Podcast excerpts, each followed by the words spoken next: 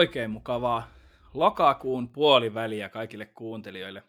Piikkarikästä on palannut meidän ylimenokaudelta. Vähän minä siinä meidän edellisessä viimeisessä jaksossa, jossa taisin muuten ihan yksi ollakin, niin vähän lupaili, että semmoinen kauden päätösjakso tehdään.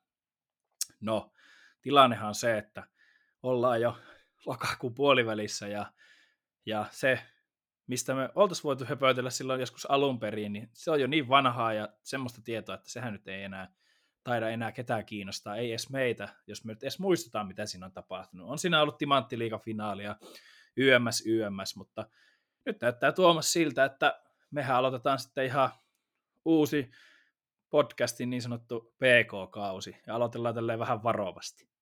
Se voisi olla näin, että mä mietin just sitä, että kun urheilijoilla heilläkään ei ole mitenkään täysin tavatonta, että ne kausi kun on pitkä, mennään kesässä loppua kohti, niin sitten ne viimeiset kisat saattaa jäädä eri syistä välistä. Niin tällä tavalla kävi nyt meillekin. Mutta kuten sanot, aloitetaan varovasti. Urheilijoillakin, kun alkaa peruskuntokausi, niin ekat viikot on lamaan ylimenokauden jälkeen vähän totuttelua, semmoista sisäänajoa, niin ehkä tämä on sitten tämmöinen meidän sisäänajojakso tänään. No kyllä, syksyhän on monesti, niin monesti, ei me nyt montaa syksyä tätä ole tehty, mutta eh, viime vuonna niin keskityttiin Eliud Kipsokeen ja siinä oli sitä maratonihommaa, niin, niin se on myöskin tänäkin syksynä. Tämä on nyt sitä rata, ratajuoksun niin kulta-aikaa tämä syksy. Tai maantiejuoksuja. Varmaankin, maantiejuoksuja varmaankin tarkoitit, mutta tätähän tämä on, kun tot, muualla, muuten tuntuu, että yleisurheilukausi on ohi, ei oikein, ei tota, vietetä ylimenokautta ja aletaan valmistautua seuraavaan kauteen, niin tällä puolella niin ollaan vasta tässä vaiheessa niin kaikkein niin kuin hienoimpien kisoja ja tota, mieleenjäävimpien tapahtumien äärellä. Ja tota, niitähän on tänäkin vuonna riittänyt, kuten toivottavasti mahdollisimman moni yleisurheiluseuraava on myös huomannut, ja etteköhän te ole huomannut, kun on tätä kirjoiteltukin, ja aika hyvin jopa kisat seurattavissakin. Kyllä vain. Tässä nyt on kahdella, kahdella legendaarisella maratonilla juostu kovaa, sillä sitten tietysti aina yhtä legendaarinen Berliinin maraton, missä sitten myöskin on nähty maailmanennätyksiä, niin nähtiin nytkin. Tigist Asseva Berliinissä naisten maratonin maailmanennätys 2.11 ja 53. Joo, se oli kyllä tota, Berliinin maratonia mä itse asiassa katsoinkin ja olin nimenomaan Eliud Kipsokesta innostuneena, että nyt on Kipsoke siellä mukana. Oli ennakkospekulaatiota, että pystyisikö hän parantamaan omaa maailmanennätystään. Itse asiassa alkuvauhti näytti Kipsoke osalta siltä, että näin saattaisi jopa tehdäkin, mutta sitten mies ihan ei kestänyt maailmanennätysvauhdissa loppua kohdin ja hiljalleen alkoi hyytymään ja aika oli vaan 202 ja yläosia. Ei sen kummosempi, mikä ei nykypäivänä tunnu enää yhtään miltään maratonilla. Mutta vaikka siellä Kitsoke ei sitten sitä huippuonnistumista, maailmanennätysparantamista kyennyt tekemään, niin ei tarvinnut katsojana jäädä tyhjin käsin, koska Tikist Assefan aivan käsittämätön tota, veto Berliinin maratonilla 2.11.53 naisten maailmanennätys lähti toista minuuttia kerralla siitä edellisestä maailmanennätyksestä pois, niin se oli jotain aivan käsittämätöntä. Tuntui sitä katsoessa, että tämä ei ole niinku todellistakaan. Onko, tämä, onko tällainen niin, tota, ennätysparannus maailmanennätyksen kerralla edes mahdollinen? Ja mun mielestä, jos muuta henkilökohtaisesti kysytään, niin tuo oli tämän vuoden kovin yksittäinen yleisurheilusuoritus ja tulos ihan niin kuin no-brainer meikäläiselle. Joo, Assefa 26-vuotias juoksija, joka 2022 niin debyytoi Saudi-Arabiassa maratonilla ajalla 2.34. Ja sitten viime vuonna Berliinin maratonilla 2.15.37, eli tuommoinen 18 minuuttia paransi omaa ennätystään. Ja ja tota, nyt sitten niin Berliinin maratonilla vuosi tuosta niin 2.11.53.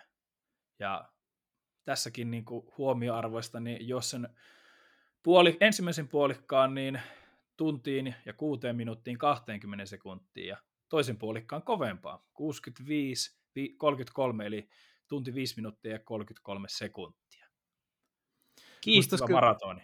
Joo, musta olisi kyllä kauhean mielenkiintoista. Tämä on tietysti aivan mahdoton päästä pään sisään, mutta tuolla vähän maratoneja tuntuu, että yhä enenevissä määrin juostaan niin kutsutusti negative spiritillä, eli toinen puolikas juostaan kovempaa kuin ensimmäinen puolikas, niin mikähän hänen ajatuksensa oli siinä vaiheessa, kun eka puolikas menee sinne yhteen nolla kuuteen, että oliko pyörikö mielessä, että kyllähän tästä vielä kiihdytetään vai mitä, mitä siellä mie- mielessä pyöri, olisi ihan mahtava tietää, mutta sitä ei varmaan koskaan pystytä, siitä ei koskaan varmaan päästä selville, valitettavasti. No joo, sano muuta. että kyllä se vaan tälleen katsojan roolissa niin tuntuu ihan usko, uskomattomalta, että tuossa on tunti juostu ja jostain toinen tunti vielä lujempaa. Niin en mä tiedä. Se, ja se, niin kuin sanoit, niin totesit, että se on yhä ene, enemmän missä määrin mennyt siihen suuntaan, että se toinen on aina, aina kovempi. Että, että sitä nyt ei voi tämmöisellä matkalla edes perustella sillä, että no siinä alussa on sitä ohittelua ja vähän hitaita ja porukoita ja siitä se vähän niin kuin se kilpailu lähtee rakentumaan, että jos tämmöisiä maailmanennätysjuoksuja niin kuin meinataan tehdä, niin nämä on nyt niin hurjoja nämä ajat, että kyllä niin kuin paukusta on vaan lähettävä, ei siinä auta, auta paljon tota, no niin, taktikoida. Ekoilla kilsoilla vähän ikään kuin vähän hitaammin tai lepposta vauhtia.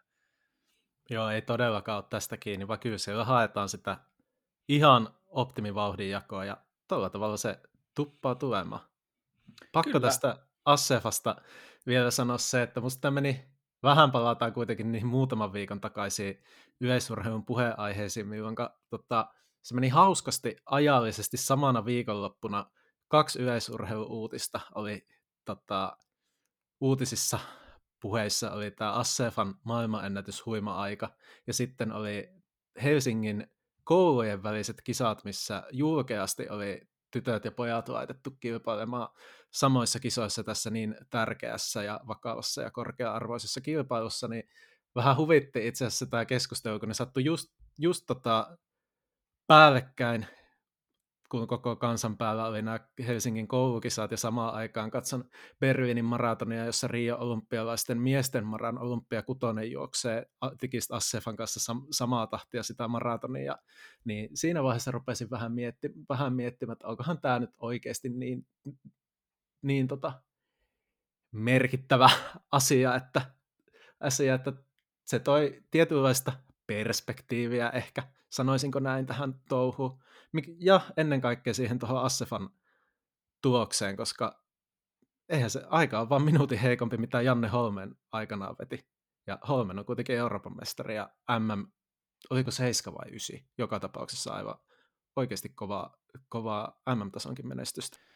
Eikä Assefa mikään ihan tuiki tuntematon urheilija sinänsä ole, että hän on juossut 800 metriä alle kahden minuutin 1.59.24 vuonna 2014 ja on ollut mukana myöskin niin Riossa niin olympiakisoissa siellä sijoitus 20 ja 20021 ja siitä sitten tuosta ennätysjuoksusta Losannesta vuodesta 14 niin lähes 10 vuotta tehnyt töitä ja sitten maratonin maailmanennätys.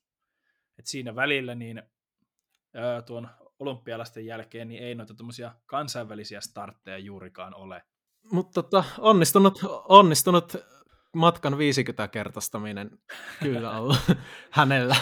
On. Ei siitä pääse mihinkään.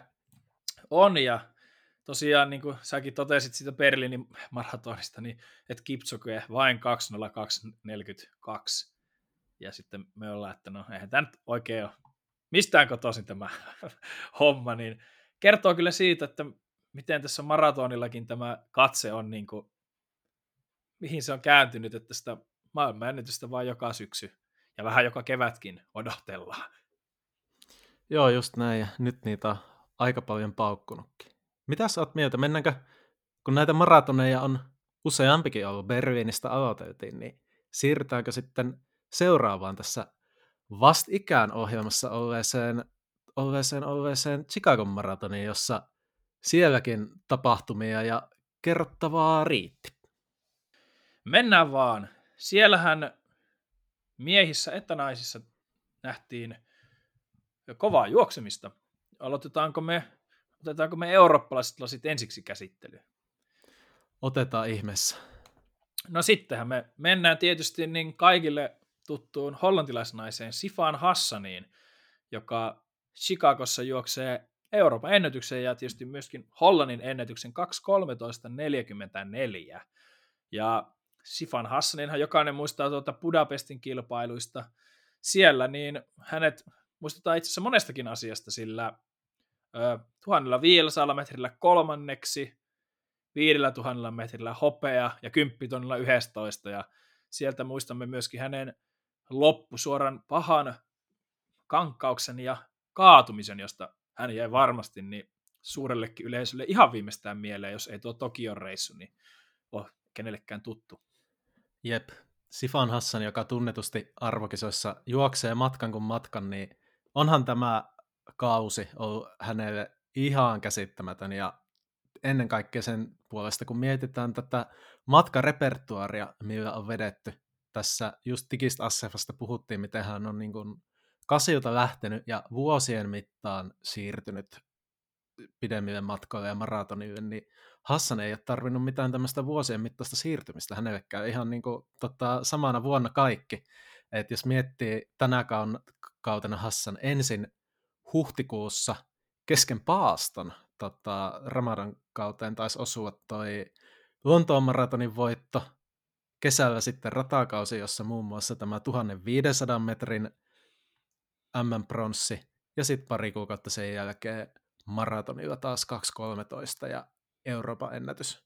Niin kyllähän tämä matkarepertuaria nimenomaan saman kauden sisään vähän vielä niin kuin kauden sisällä vuorotellen, niin onhan hakee kyllä vertaista. Hakee, ja siis tuo hänen Chicagon aikansa hän on siis kaikki aikojen kakkosaika. Eli se, muistetaan se, että, että, että kuinka se, kun nyt, no sinähän sanoit sen, että sitä edellistä maailmanennätystä minuutin sotaalla parannettiin, mutta että sitten tämä olisi ollut kak- tämä on niin kakkosaika.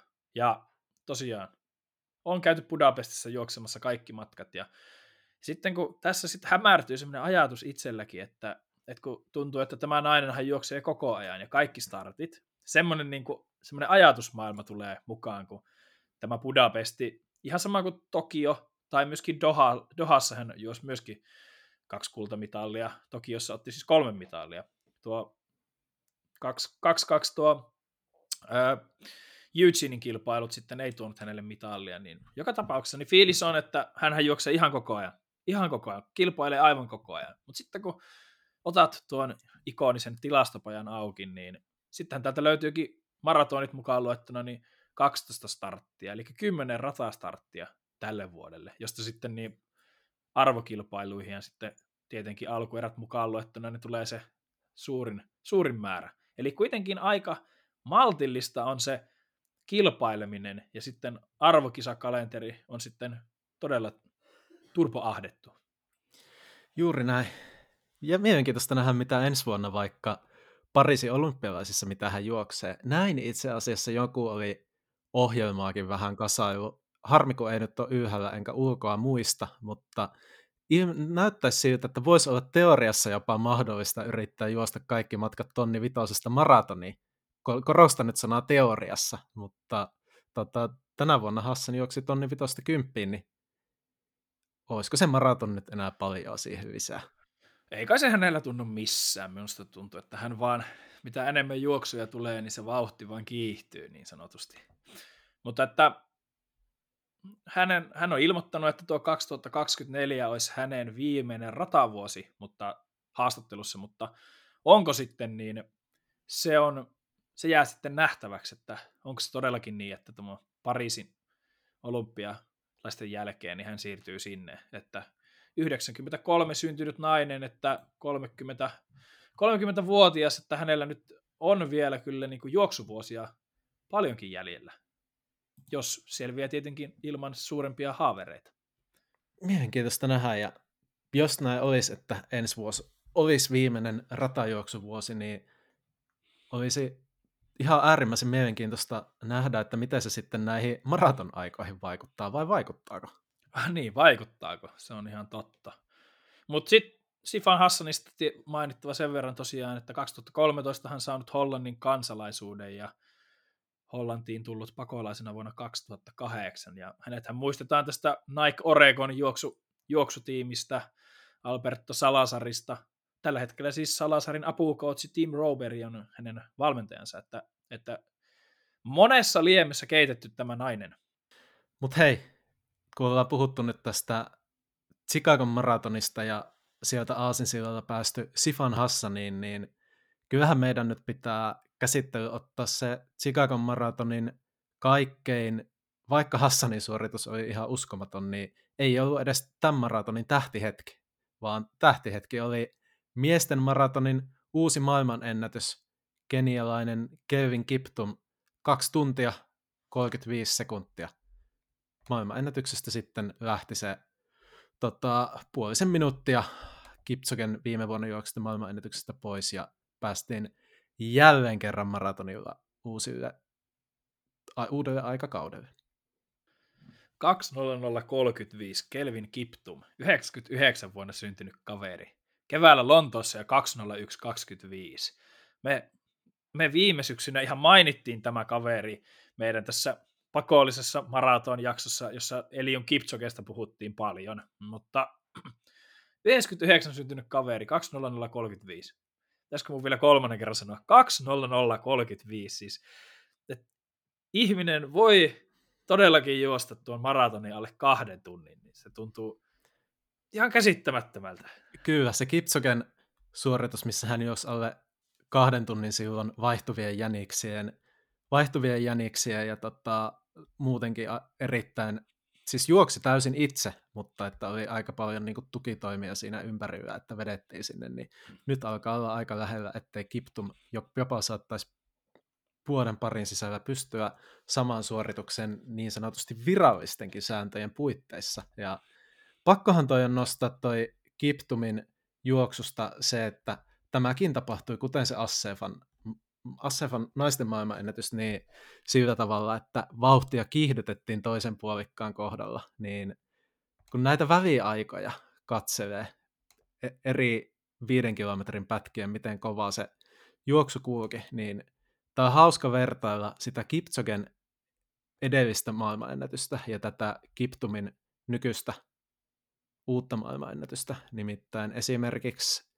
25 kilometrin kohdalla, niin Kiptum oli melkein minuutin jäljessä sitä tota, Kipchogen maraton, maratonin tekemään 25 kilometrin väliaika, mutta sitten, sitten, sitten, sitten painettiin kaasua pohjaa, ja kun esim. 25 30 Kiptumilla meni vielä 14 minuuttia 27 sekuntia, niin kolmesta 30 35 painettiin 13 51, 35 40 14 01, eli toisin sanoen 30 40 meni alle 28 minuutin, ja tota, mikä on itsessään aivan niin kuin käsittämätöntä vauhtia, ja siitä sitten ruuvaltiin maaliin yllättävänkin jopa rennon letkeen näköisenä, mutta että usein puhutaan, että maraton alkaa 35 kilometrin kohdalla, Todellakin näin, alkaa näköjään. Todella, todellakin alkaa, niin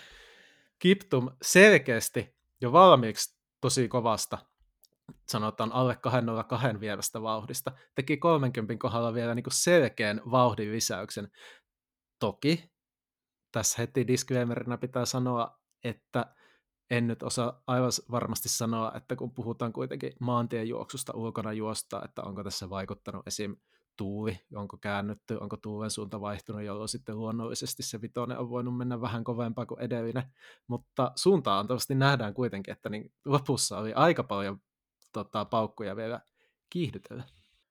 No tuo ihan käsittämättä vauhti, jos miettii ihan vaikka ratakymppinä tai ihan ratavitosena noita hänen väliaikoja, niin ei hassumpaa kyytiä siltikään niin, että, että jos, miten tämä nyt sanoisi, viimeisellä 12 kilometrillä niin tehdään se ero, niin se tuntuu, tuntuu kyllä niin kuin sanattomaksi vetää. Ei voi muuta sanoa. Sanattomaksi. Ja puhutaan todella nuoresta kaverista maratonjuoksijaksi, mutta, niin kuin, mutta kyllä niin kuin tuntuu, että yhä nuorempia ja nuorempia siellä niin kuin maratonille jopa erikoistuu. Joo, tämä on itse asiassa, en mä tiedä, ehkä aikaisemmin se kuvio on ollut enemmän se, että ratajuoksujen kautta mennään sitten maratonille, kuten vaikka Eliud Kipchoge teki, mutta tota, nyt on kyllä selkeästi, että nuorena hypätään suoraan maratonille, kuten Kiptum. Oikeastaan tämä musta tuntuu, että aika monessa muussakin kestävyyslajissa jostain syystä aika niin kuin yhdistävä tekijä, että yhä nuorempina tullaan niissä lajeissa huipulle. Harmi, että ole kestävyyslajien niin suur asiantuntija, että osaisi niin kuin kollektiivisesti sanoa, että mistä tämä johtuu. Ehkä tähän aiheeseen pitää vielä enemmän tutustua, mutta Kiptumin kohdalla niin voi ainakin sanoa, että vaikka ikä on vähän, niin juoksukilometrejä on aika paljon, koska oli tosi mielenkiintoista lukea, miten hänen valmentajansa kuvaili tätä, tätä tota, suojattiinsa harjoittelua, koska kilometrimäärät on kuulemma paikotellen ennen, kuin, ennen Lontoon maratonia keväällä, niin kilometrimäärät oli siellä, anteeksi siis tota, niin, viikossa 250 kilometristä 280 kilometrin juoksua sisältäen luonnollisesti, että osa harjoittelusta on kovempaa, osa, osa helpompaa, ihan perussettiä, mutta siitä voi miettiä, että 280 kilometriä juoksuakin viikkoon, niin se on melkoisen paljon, ja mitä hommaa vielä korostaa, niin tää, tästä harjoittelusta iso osa on tapahtunut siellä hänen kotiseudullaan Tsepkorion alueella Keniassa, missä korkeutta on noin 2550 metriä. Niin, jos antaa perspektiivi, että mä ajan viikossa autolla noin 700 kilometriä ja hän juoksee sitä sen puolet. Mites Mikko, oot, jos säkin alkaisit vaikka työmatkasta niin joka toisen juoksemaan, niin mitenkäs, tota, mitä suulet, että mitenkä kävisi?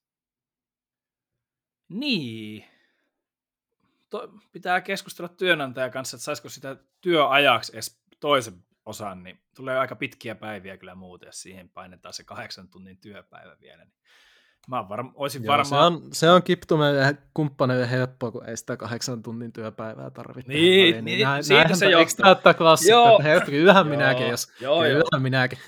joo, joo. Ei. Se, mulla on niin stressaava työ, että he, ne ei pysty ymmärtämään. No, nimenomaan. Ei, ihan, ihan siis tota, käsittämättömän kovaa treenaamista. Ja kyllä mä oon netistä lukenut asiantuntijakommenttejakin siitä, että kun vertaa vaikka maratonin edelliseen valtiaseen Eliud Kipchogea, joka on, voi sanoa nyt jo 20 uran vetänyt, 20 vuoden uran vetänyt huipulla ensin vitosella kympillä ja sitten maantien puolella, niin hän on pystynyt tos kovaa treenannut, mutta hyvinkin kestävä ja pitkän uran, niin on aika paljon spekulaatiota ja kiptumista herännyt, että kun tuo harjoittelu on suhteellisen niin kuin suhteellisen kovaa ja siinä mennään eikä meinata, että kuinka kestävää tämä on ja kuinka monta vuotta hän pystyy, kuinka pitkä hän pystyy tätä tekemään, kuinka isot riskit erinäköisille rasitusvammoille ynnä ylikuormitustiloille ja kaikille vastaavalle onkaan, niin tämä on mielenkiintoista nähdä, ennäkin se ollenkaan mahdottomaksi, että tämä mies tätä voi pidempäänkin kestää, mutta se ei ole mikään itsestäänselvyys kuitenkaan. Aika tässä hauska kuunnella. Siis, joo, hy- hyviä pointteja, mutta niin kuin korvaan tarttu se, kun sun ensimmäinen lause oli, että joo, että maratonin valtiossa on jo vaihtunut ja tässä nyt ei ole kuin se puoli minuuttia kaveritten välillä. Että mä niin, kyllä toi... ki- niin, Kipsokellakin kuitenkin tästä maratonin edellisestä maailmanennätyksestä on aikaa niinkin pitkä aika kuin vuosi. Niin, mutta... Mut ehkä vähän sanottu... tältä osin voin, voin vähän vetää ehkä sanojani takaisin, mutta ensi vuoden Pariisin olympialaista tulee toivottavasti erittäin, erittäin mielenkiintoinen kohtaaminen heidän välillä. Siis kyllä, siis tuohon nyt täytyy sanoa, että että tämä nyt on tämmöinen ehkä klikkiotsikkomainen ajatus, että, että juoksihan Eliud Kipchoge niin tänä keväänä niin kaikki aikojen huonoimman maraton aikansa myöskin, mutta sitten tässä syksyllä se 2.0, ja viides Berliinin voitto. Joten lähtökohdat on kyllä hienot, jos kuten molemmat on vähän puhunut, että Pariisi on se ensikauden tavoite, niin ai että, ai että tulee kyllä mielenkiintoinen maraton. Mutta sitten jos tästä vielä mennään, jos mietitään niin kuin vähän isommassa kuvassa ja mennään vähän ajassa taaksepäin, niin me puhuttiin tästä jo viime syksynä, kun oli tämä lähes laboratorio-olosuhteessa tehty tämä Kipchogen tämä kokeilu, ja siellä on Ingebrigtseniä ja ties ketä vaihtuvina jäniksenä, ja on erikois, vielä supererikois super lenkkarit ja niin edelleen, niin edelleen. Ja iso, iso taisi olla IT-alan sponsori siinä koko tapahtumassa. Ja, et jos mietitään nyt tätä mietitään tätä isoa kuvaa, niin on tämä, tämä maraton on tehnyt. Mä en tiedä, kuka tänne on onnistunut vai mitä tässä on tapahtunut. Onko se nämä henkilöt, että tästä on tullut tämmöinen niin kuin, nämä syksyn maratonit, niin kuin, näitä niin kuin ihan ihmiset odottaa, ja nämä on niin kuin tämmöisiä paljon isompia tapahtumia, vaikka ne siis maratonit liikuttaa, ja tämmöiset syksyn juoksut tapahtumat, niin liikuttaa todella isoa joukkoa ihmisiä, mutta itsellä on, niin kuin, tulee sellainen fiilis, että eihän tämä nyt vaikka kymmenen vuotta sitten ollut tämmöistä. Et syksyllä justiin maraton ja joku jos maailman ennätyksen, siellä oli silloinkin kovia nimiä ja on ollut Kenenissä pekelejä ja kumppaneita, siis niin kuin, ja vielä niin kuin, tavallaan maantiejuoksussa isoja nimiä, ja, mutta nyt tämä on niin kuin, ihan eri tavalla niin kuin ihmisten ilmoilla ja huulilla. On se joo. Nyt kun tämä sanot, niin kyllä munkin fiilis on vähän vastaava. Silloin oli aina se, että jos Haile Gebrselassia juoksee jossain, niin sitä kyllä no joo. seurattiin, mutta sitten on se, onhan se siis dynamiikka ihan erilainen, ja nyt kun se oli, niin kuin, se oli yksittäinen jota seurattiin, ja muuten ne oli vähän sille, että näitä nyt iso yleisön silmissä vähän, että kyllä näitä nyt juostaan, totta kai ne, jotka juoksuihmiset on varmasti silloinkin seurannut, mutta nyt, on niin kuin, nyt tässä on ihan erilainen dynamiikka, ja sitten vielä tullut sekin, että nyt naistenkin kisoja seurataan vi- vielä niin kuin pykälä, että se on sekä miehet että naiset siinä. Että jotenkin naisten maratoni on ollut ehkä vähän pi- pimennossa osittain. Po- olihan siellä Paul Radcliffella huikea maailman nyt se pitkään, mutta tässä on kyllä ihan erilaista dynamiikkaa. Ja oikeastaan nämä maratonit on siitä tosi siistejä tapahtumia, että ne tällä hetkellä isot maratonit yhdistää mun mielestä tosi hyvin ikään kuin sen niin kuin odotetun huippuurheilutapahtuman ja sen, että siellä on oikeasti sitten tota iso urheilutapahtumaa, paljon aktiivitason harrastajia mukana ja tälleen. Tässä on niin kuin hyvä tällainen dynamiikka tällä hetkellä todella monella tapaa. Joo, siis tässä niin kuin har, harrastustoiminta ja todellinen huippuurheilu niin saadaan yhdistettyä, mikähän ei sitten valitettavasti vaikka kävelyurheilussa, niin sitä, se on jo niin raaka, raaka ja tekninen laji, että siihen se ei onnistu. Puhumattakaan sitten ihan stadionilla tapahtuvasta, niin se on todella hankala yhdistää semmoiseksi toimivaksi kokonaisuudeksi. Mutta tota, saanko esittää tästä tällaisen ennustuksen, että mitä, mitä, mikä tulee kehityssuunta olemaan? Totta kai saat. Kun mä veikkaan, että tämä maantiejuoksu, kyllä mä uskon, että kun tässä on niin monta, mitä mä puhuin, että on tämä ikään kuin aktiivikilpaharrastajien ja huippuurheilun niin keskinäinen dynamiikka on tosi toimiva, ja sitten näitä, nyt seura- näitä nyt seurataan, se vetää, vetää tota rahaa puolessa sitä kautta monessakin suunnassa, niin mä uskon, että niin kuin jatkossa puolimaraton ja maraton niin kuin on entistä merkittävämpiä, jos verrataan vaikka niin kuin pitkiin ratajuoksuihin, vaikka ratakymppiin, niin kyllä mä uskon, että se painopiste siirtyy koko ajan enemmän näihin maantiejuoksuihin ja sitä kautta entistä enemmän tulee niitä juoksijoita, jotka suoraan, tiedätkö, hyppää tänne maantielle, ettei välttämättä käy siellä ratajuoksujen puolella ollenkaan, mitä on niin nykyäänkin, mutta mä veikkaan, että tämä suuntaus todennäköisesti uskoisin, että tulee voimistumaan. Eikä, eikä siinä mitään. Joo, ja jos se trendi menee tähän, niin jos mietitään tätä ihan varustesponsoro-hommaa ja heidän sitä näkyvyyskilpailua sillä urheilusponsor, urheilijan sponsoroinnilla, niin miettikääpä tuossa kaksi tuntia näytetään maratonia, ja jos koko kärkiporukalla, nyt on ihan sama, kaikilla on samanväriset kamat, ja siellä on se tietyn brändin merkki, versus sitten siellä kenttälajissa, timanttiliikassa saat tota, toisen brändin, tota, ju, vaikka pituushyppäjä saa sen viisi sekuntia sitä ruutuaikaa, niin ei se niinku ihme ole, että näillä tämmöisillä isoilla merkeillä on se juoksutalli, ja katsotaan sitä timanttiliikaa, niin, niin, niin kun se on sitten niin helposti erotettavissa, että mikä brändi kenelläkin on ja kenellä, kenellä niitä juoksijoita on enemmän, niin, niin kuin siinä suhteessa niin kuin saa sitä ruutuaikaa. En sitten tiedä, rupeeko se näkymään sitten urheilijan tota, sponsoreissa sitten jo negatiivisesti, kun aletaan just jo niin kovaa, että kun se ruutuaika jo lyhenee. Ehkä ei, mutta nyt kun tuosta sanoit, niin paljon ei ole vielä puhuttu kenkä, kenkien kehittymisen vaikutuksista siihen, että miten maratoneilla on ajat, ajat lähtenyt uuteen uskoon niillä ei sitä käy kiistäminen on varmasti, tai on ehdottomasti iso, iso, iso merkitys.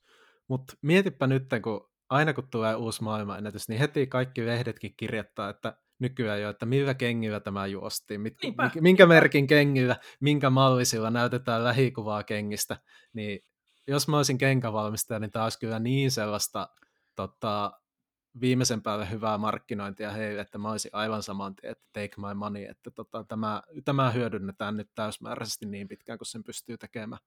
Niin, ja sitten tähän vielä sitten se, niin kuin puhuttiin, että kun tässä yhdistyy huippuurheilu ja sitten tuodaan se, se koko muu tota, no, niin tapahtuma on se tuhatpäinen harrastajakunta, niin sitten kun tämä läntätään siihen isoon lehteen, että, että Kelvin Kiptum, jos tällä kengällä, ja sitten kun tämä kenkä, sen voit käydä hakemassa sieltä paikallisesta Elmosportista, jokainen, joka oli siinä tapahtumassa mukana, niin siis ihan vaan naurain pankkiin. Koita saada se sama määrä myytyä pituushyppypiikkaria, niin joo, ei ja siis, mitenkään. Joo, ja siis tällähän, näinhän tämä kuvio menee, että nykyään, nykyään tämä on aina, että näillä huippujuokseilla on se merkin uusin tota, tuote, jolla hän vetää sen maailmanennätyksen, sitten uutisoida, että tällä juostu kovaa, ja kas kummaa, muutama päivä menee, ja se sama kenkä onkin sattumalta just sitten koko kansan, kansan saatavilla, niin kyllä sillä varmasti kyllä. tiliä tehdään. Ja hyvä Mietin niin. nyt, Kiptum tuli maaliin, ja siellä on, tota noin, niin, on sitten tämä brändin teltta, ja siellä, saa, siellä on sitten kaksi henkeä, niin,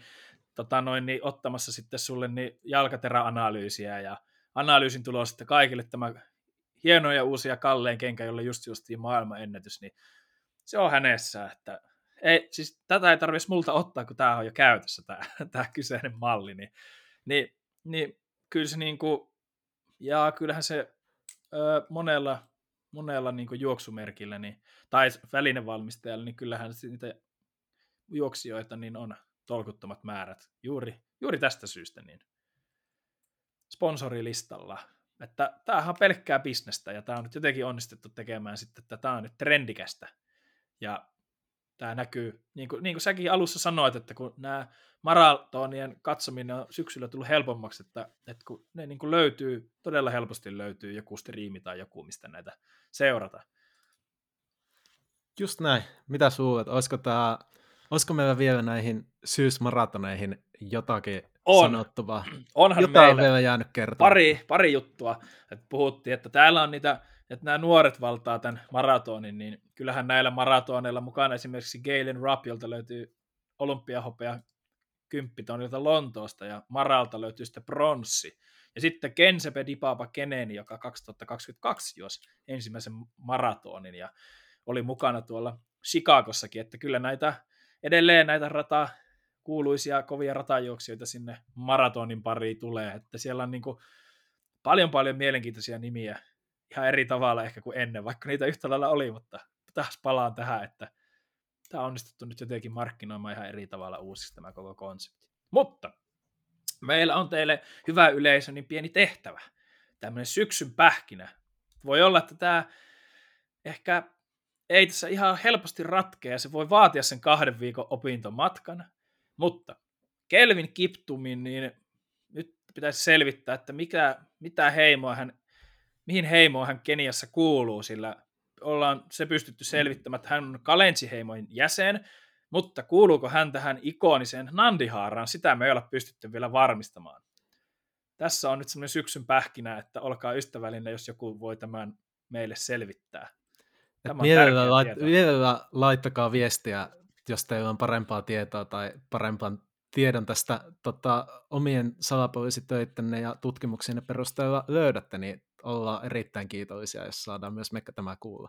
Tämä on niin kuin tämän jakson kaikista tärkein asia. Mutta nyt mä oon valmis menemään tästä maratonista eteenpäin. Eiköhän me siirrytä sitten katsomaan, kurkistamaan pikkaisen tuota ensi vuoden niin kansainvälistä kilpailukalenteria.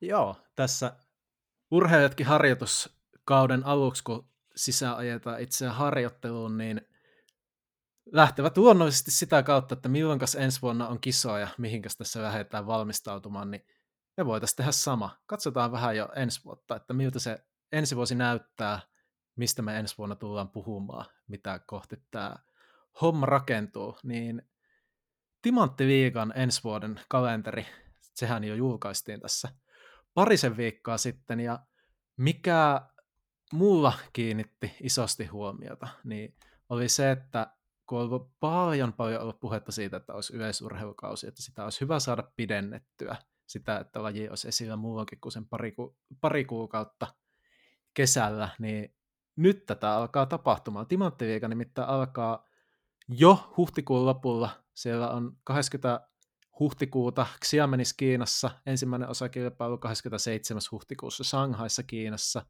Sieltä lähdetään toukokuussa Dohan, Dohan ja Rabatin kautta piipahtamaan Eugeneissa USA puolella, kunnes 30. toukokuuta tullaan vanhalle mantereelle Eurooppaan ja Oslossa Bislett Gamesit. Eli toisin sanoen toukokuun loppuun mennessä on käyty jo kuusi timanttiviikan kilpailua. Ja usein, kyllähän tämä on niin kuin aika selkeä siirtymä, että nyt sitä huhti-toukokuun otetaan entistä entistä vahvemmaksi osaksi tätä ihan huipputason kansainvälistä kalenteria. Näin mä sen näkisin. No joo, vaikuttaa siihen myös se, että ne Euroopan mestaruuskilpailuthan todella aikaisin tänä vuonna siellä kesäkuun puolella. Ja kyllä varmasti on ajateltu sitäkin, että siellähän ne semmoiset jalkapalloarvokilpailut myös siinä sitten niiden yleisurheilu EM ja olympialaistenkin välissä. Totta. Että siis penkkiurheilijalla niin on kyllä tulossa niin kuin pitkä. Jos niin kuin urheilijalla on pitkä kuin nälkävuosi tuo kausi, niin penkkiurheilijalla se vasta onkin. Mutta joo, nyt tässä kuitenkin, jos tartutaan tähän, niin että kun nythän sitten on käyty, käyty Kiinassa ja tultu takaisin Eurooppaan tässä niin kuin Budapestin jälkeen, niin oli semmoista ehkä jopa, voisi sanoa sillisalaattia se, tota, että käytiin vähän milloin milläkin mantereilla ja Xiamenissakin sitten vähän verenvähyyttä, huippuja ei paljon Budapestin jälkeen siellä ehkä kaikkia nähty, mitä ehkä olisi toivonut. Niin nythän tässä kuitenkin voi sanoa, että, että jos miettii, että tuosta lähdet eh, Kiinassa kaksi osakilpailua, Katar, Marokko, että siinä on niin kuin, tuossa on niin kuin, voisi sanoa, että on jopa jonkinlainen logiikka. No sitten tietysti Eugeneissa onhan Jenkeissä siellä, jos yleisurheilun mekassa, niin onhan siellä nyt pakko käydä, tietenkin. Ja sitten tullaan tuohon Eurooppaan, Bislett Gamesissa voi olla vielä toukokuussa niin hyiseväkin ilmaa. Että hauska nähdä, että miten, miltä tuossa niin Doha ja Rapatin jälkeen ja Eugenein jälkeen, niin minkälaiset kelit on Oslossa. Ja öö, sitten kausihan jatkuu tosiaan pitkälle Brysselissä, sitten Timanttiliiga-finaalit kaksipäiväisenä syyskuun puolivälissä, että e, niin kuin hauska ajatella, että kuukausi sitten oli tämä sa- sama Eugeneissa ja vasta oli, ja me katsotaan jo, että ensi syksynä ollaan Kyllä. Brysselissä. Tästä niin, juuri näin, mutta tässäkin kun me näitä kisakalenteria luetellaan, niin hyvä muistaa, että jokainen lajihan ei ole jokaisessa, jokaisessa kilpailussa. Että sitten Ei niin yksittäisen lajin kalenteri voi näyttää hyvinkin erilaiselta ja silloin toivottavasti uskoisin, että eiköhän siitä loo, semmoinen looginen rakennelma tule, että se yksittäisen lajin kannalta näyttää aika niin kuin maantieteellisestikin järkevältä se kokonaisuus, mutta pitkä kausi, kun miettii, että siellä on tota, MM-hallit maaliskuussa, siitä ei ole enää kuin reilu kuukausi, niin alkaa timanttiviika ja jatketaan pitkälle syyskuulle, niin Totta, ja vielä kun puhutaan olympiakaudesta, johon kaikilla on varmasti tavallistakin kovempi keskittyminen niihin arvokisoihin, niin tosi tosi mielenkiintoista nähdä, että miten paitsi penkkiurheilijat, niin myös urheilijat itse rakentaa tätä kautta ja mihin he keskittyy, missä he kilpailevat ja miltä toi toteutus tulee sitten näyttämään. Koska vaihtoehtoja on paljon ja uskon, että harva sitten kuitenkaan kilpailee ihan niin kuin täydellä temmolla sieltä alkukevästä asti. No joo, siitä mulla tuli pari pointtia, olikin mielessä, mitä haluaisin niin nostaa, että niin kuin puhuttiin jo siitä verenvähyydestä mainitsin, niin mielenkiintoista nähdä, että onko tuolla Kiinassa tuolla noin aikaisin. Kyllähän se tänä vuonnakin tuo timaattiliika taisi huhtikuun puolella mun mielestä alkaa, mutta että nyt taas niin kuin ruuvattiin sitten melkein kaksi viikkoa aikaisemmaksi tämä että saadaanko sinne urheilijoita, B, minkälainen on tosiaan se taso siellä sitten tulosten valossa. Ja sitten se, mikä sitten tietenkin näitä tämmöisiä urheilijoita kiinnostaa, ketkä ei sillä suoralla tulosrajalla tuonne esimerkiksi olympialaisiin tuu pääsemään, että kun Timantti-liikassakin siitä seitsemännestä ja kahdeksannesta sijasta saa ihan todella isoja niin ranking-pisteitä, niin sen niin kuin vaikutus sitten niihin olympiapaikkoihin on sitten aika iso, jos näyttää siltä, että tuolla keväällä niin ei sitten ne huiput valtaa niitä, niitä timanttiliikapaikkoja, vaan ne vähän niin kuin ruvetaan tulemaan sieltä sijoilta 30 ja 40 niin kenttälaista tuonne timanttiliikaa hakemaan joku sija 6 ja mitä sitä saa 140 sijoituspistettä, niin se on aika iso määrä. On. Siinä mielessähän tämä toimii vähän kierrolla tavalla. Nykyään tämä ranking-systeemi, että kun aivan varmasti siinä on pienenä tarkoituksena ainakin ollut se, että saadaan urheilijoita houkuteltua hyvin kisoihin, että urheilijoilla on intressejä kilpailla tässä Timanttiviikan kisoissa ja näin, niin ensisijaisesti nythän on se, että näillä huipuilla sitä samanlaista intressiä ei sitten välttämättä olekaan. He pääsee arvokisoihin ja myöhemmin timanttiviikan kisoihin ja hyvin kisoihin kyllä, jos haluavat. Eli just niitä urheilijoita, jotka olisivat kilpailujen kannalta kaikkein tärkeimpiä, niin heillähän sitä tämä nykyinen systeemi ei välttämättä niinkään sitä lisää, mutta sitten tämä vähän niin kuin kansainvälisestä katsannossa se B, B-kategoria urheilijat, niin heillä sitten on to, to, to, to, erittäinkin paljon motivaatiota varmasti pyrkiä näihin parhaisiin kisoihin, niin jännä nähdä, että miten nimenomaan näitä ihan niin top-huippuja sitten, miten he, heitä saa houkuteltua näihin vaikkapa Kiinan huhtikuun timanttiviikoihin.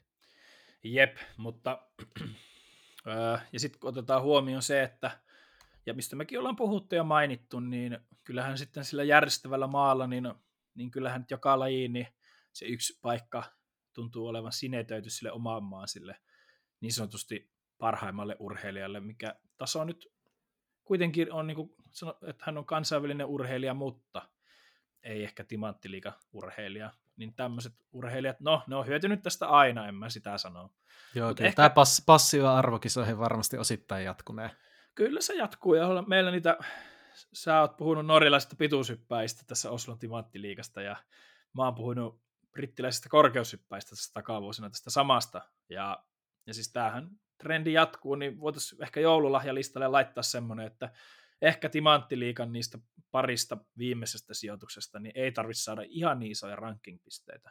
Mutta mä sanon vielä sen, että siis eihän se, se sata pistettä, jos sä nyt urheilet siellä silleen, sanotaan, että oot B-kategorian urheilija ja teet semmoisen C-kategorian tuloksen, otat, oot siellä kenttälajissa viimeinen ja otat sen sata pinnaa, niin eipä se siellä sun rankingissa tule näkymään juurikaan, ei joissakin lajeissa, niin taso on semmoinen, että se sata pinnaa ei siihen kuitenkaan ihan hirveätä sitten tuo, niin kuin, että se ei sinne sun ranking-pisteisiin välttämättä kuitenkaan mene. Niin, käytännössä se vaikuttaa sillä, että jos sä itse siinä kisassa onnistut ja sit saat vielä sen sata pistettä, niin sittenhän se näkyy isosti, mutta Kyllä. välttämättä semmoinen, ju, just niin kuin kuvaat, että B-kategoria urheilija C-tason suoritus, niin se ei itsessään vielä takaa, Riina. että jos, jos joku varmasti meitäkin kuuntelemalla on saattanut saada tätä, että kunhan vaan pääset timanttiviikaan, niin sitten se on avain onneen, niin ei se ihan täysin niin kuitenkaan ole, vaikka, vaikka niin kuin suuntaan antavasti se toki näin menee.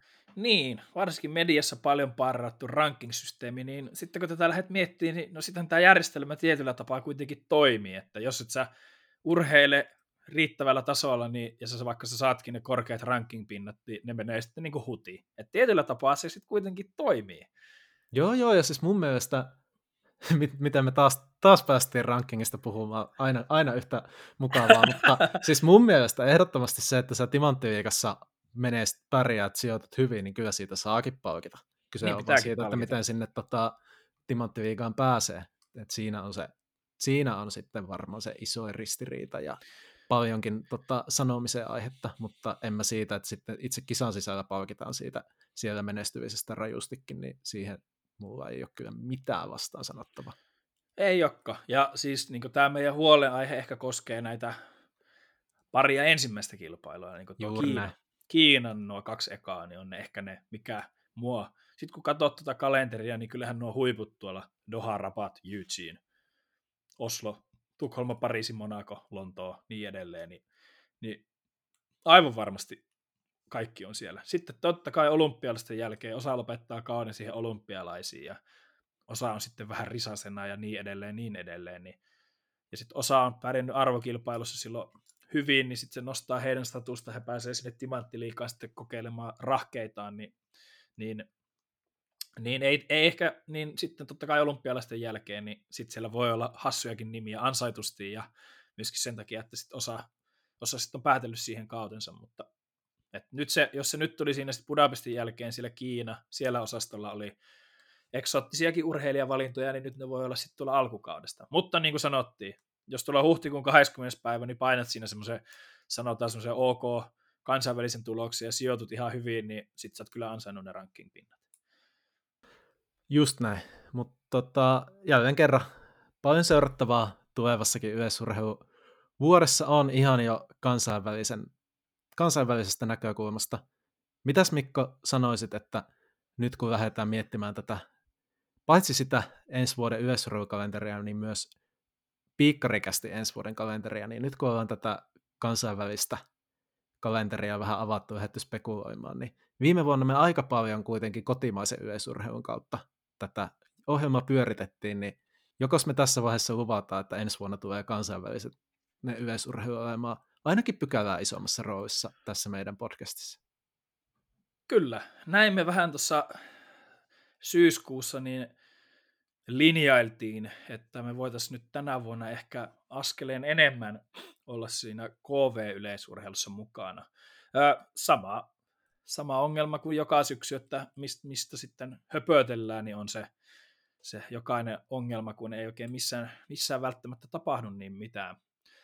Kyllähän tietysti tässä kesän aikana on puhuttu, että on viritelty vaikka mihin suuntaan tuonne KV-henkisesti noita tota, haastattelupyyntöjäkin ja osa on täällä lupautunutkin tulemaan ilman pyyntöäkin, niin että nyt pitäisi sitten ehkä ruveta lunastamaan niitä odotuksia ja niitä lupauksia, mitä me ollaan tässä puhuttu. Ja ehkä meidän se Chris Mitrevskin on ihan pakko pyytää, pyytää vieraaksi, eikä, eikä ottaa tätä suomalaista, suomalainen asiantuntijalinjaa, että kysytään muilta ja ei, ei kysytä mieheltä itseltään mitään, niin alkaisi olla ehkä sen aika. Se voisi olla, tämä on ainakin tota, nyt jos se on aikaisemmin ollut tällainen ehkä pitäisi, niin olisiko tämä jo siirtynyt tämmöiseksi keskipitkän aikavälin tavoitteeksi? Kyllä, tavoitteeksi. Ei puhuta enää haaveista. Mutta jos täällä haikaillaan, varmasti kyllä tullaan niitä suomalaistenkin yleisurheilutoimijoiden kanssa tekemään haastatteluja, mutta niissä sitten ollaan vähän todettu ongelmaksi, kun siellä on todella paljon tuttuja ja sitten on eh, jotenkin ne haastattelut on semmoisia meistä välillä itse tuntuu, että vähän semmoisia kädenlämpöisiä, että kun sitten moni, monesta semmoisesta oikeasta asiasta, niin sitten ei ehkä samalla tavalla pystytä puhumaan monestakin syystä, tai ei ehkä osata puhua. Niin, se on, tait- se on taitolaji, ja musta tuntuu, että ainakin ne on monesti ole kaikkein mielenkiintoisimpia ne haastattelut, jossa puhutaan aiheesta, josta mä en itse välttämättä oikein tiedäkään mitään ehkä henkilön kanssa, josta, josta, jonka taustoista tai tekemisestä ei välttämättä ihan niin paljon tiedäkään, niin ne on ainakin ollut kaikkein mielenkiintoisimpia. Joo, ja sitten osa sitten urheilijasta niin ei sitten näitä tämmöisiä ohjelmia halua tehdä, niin sitten se luo tiettyjä rajoitteita. Ja sitten tietysti nämä, varsinkin Tuomaksen tämä roolikin on semmoinen, minkä kanssa me aika helposti me ollaan sitä kyllä tässä kikkailtu, mutta se kuitenkin niin kuin, tuo siihen semmoista tiettyä, että me tarkoituksenmukaisesti ja joskus myöskin joudutaan, niin kuin, että pidetään työasiat ja vapaa-ajan harrastukset erillään toisista, niin, niin tämä on ehkä se meidän ajatusmaailma tästä, että sieltä niin kuin nyt Timothy Hermannia ja Willy Banksia on tässä ollut ja on Thomas Röhleriä ja kuitenkin siellä ollaan KV-yleisurheilun piirissä ja vähän käyty ja ne on ollut todella mielenpainuvia ja hienoja, hienoja haastatteluja, niin ja niitä kyllä on myöskin kuunneltu jonkun verran, niin tällä aasinsillalla niin me nähdään, että voitaisiin ehkä yrittää, yrittää tota, katsoa sitä. Mutta yksi lupaus meidän on pakko pitää, että meidän on pakko tota, niitä kestävyysjuoksua, me puhutaan sitä ihan liian vähän, niin si- Tässä siihen... jaksossa ollaan onneksi jo puhuttu sitten vähän enemmän, niin No joo. Mutta tässä mentiin oikeaan suuntaan ehdottomasti. Kyllä. niin nämä on nyt ne meidän ajatukset tälle, tälle syksyä, koska sitten semmoinen joka vuotinen, että käydään kotimainen kilpailukalenteri läpi ja mussutetaan niistä ja miksi se on tämmöinen, miksi meillä ei ole tätä tähtikisasarjaa tai YMS, YMS, niin jotenkin ei jaksa joka vuosi niitä samoja tehdä. Mä tiedän, kyllähän tuossa tuli palaute, että joku kuunteli yhdeltä istumalta suunnilleen kaikki meidän jaksot, ja hän tietää suomalaisesta yleisurheilusta ja yleisurheilun nykytilasta kaiken, että toisaalta niitä joku sitten kuuntelee niitä vanhojakin jaksoja, Joo, mikä on aika kiito- kiitoks- Kiitoksia tästä, ja se oli mun mielestä erittäin imartelevaa, että joku, siellä henkilö on oikeasti tänä vuonna lähtenyt alusta pitäen meidän podcastia kuuntelemaan, ja loppuun asti vielä sen kuunnellutkin. Tämä oli, se oli äärimmäisen imartelevaa ja tuntui tekijästäkin hyvältä. Joo, kiitos muutenkin kaikesta palautteesta tänäkin kesänä ja, ja, ja ehdotella edelleen saa. Eh, ihan sieltä ehdotusten kautta, kun me kokeiltiin sitä Budapestinkin, Budapest-hommaakin, että mitä jos teette sellaista makasiinia ja ää, kokeiltiin ja keksittiin siihenkin ehkä pieniä kehityskohteita, niin katsotaan, että jos me minkälaisia, minkälaisia juttuja me vielä tässä keksitään, mutta tai tarkoitus on ihan tasaisesti ohjelmaa tehdä.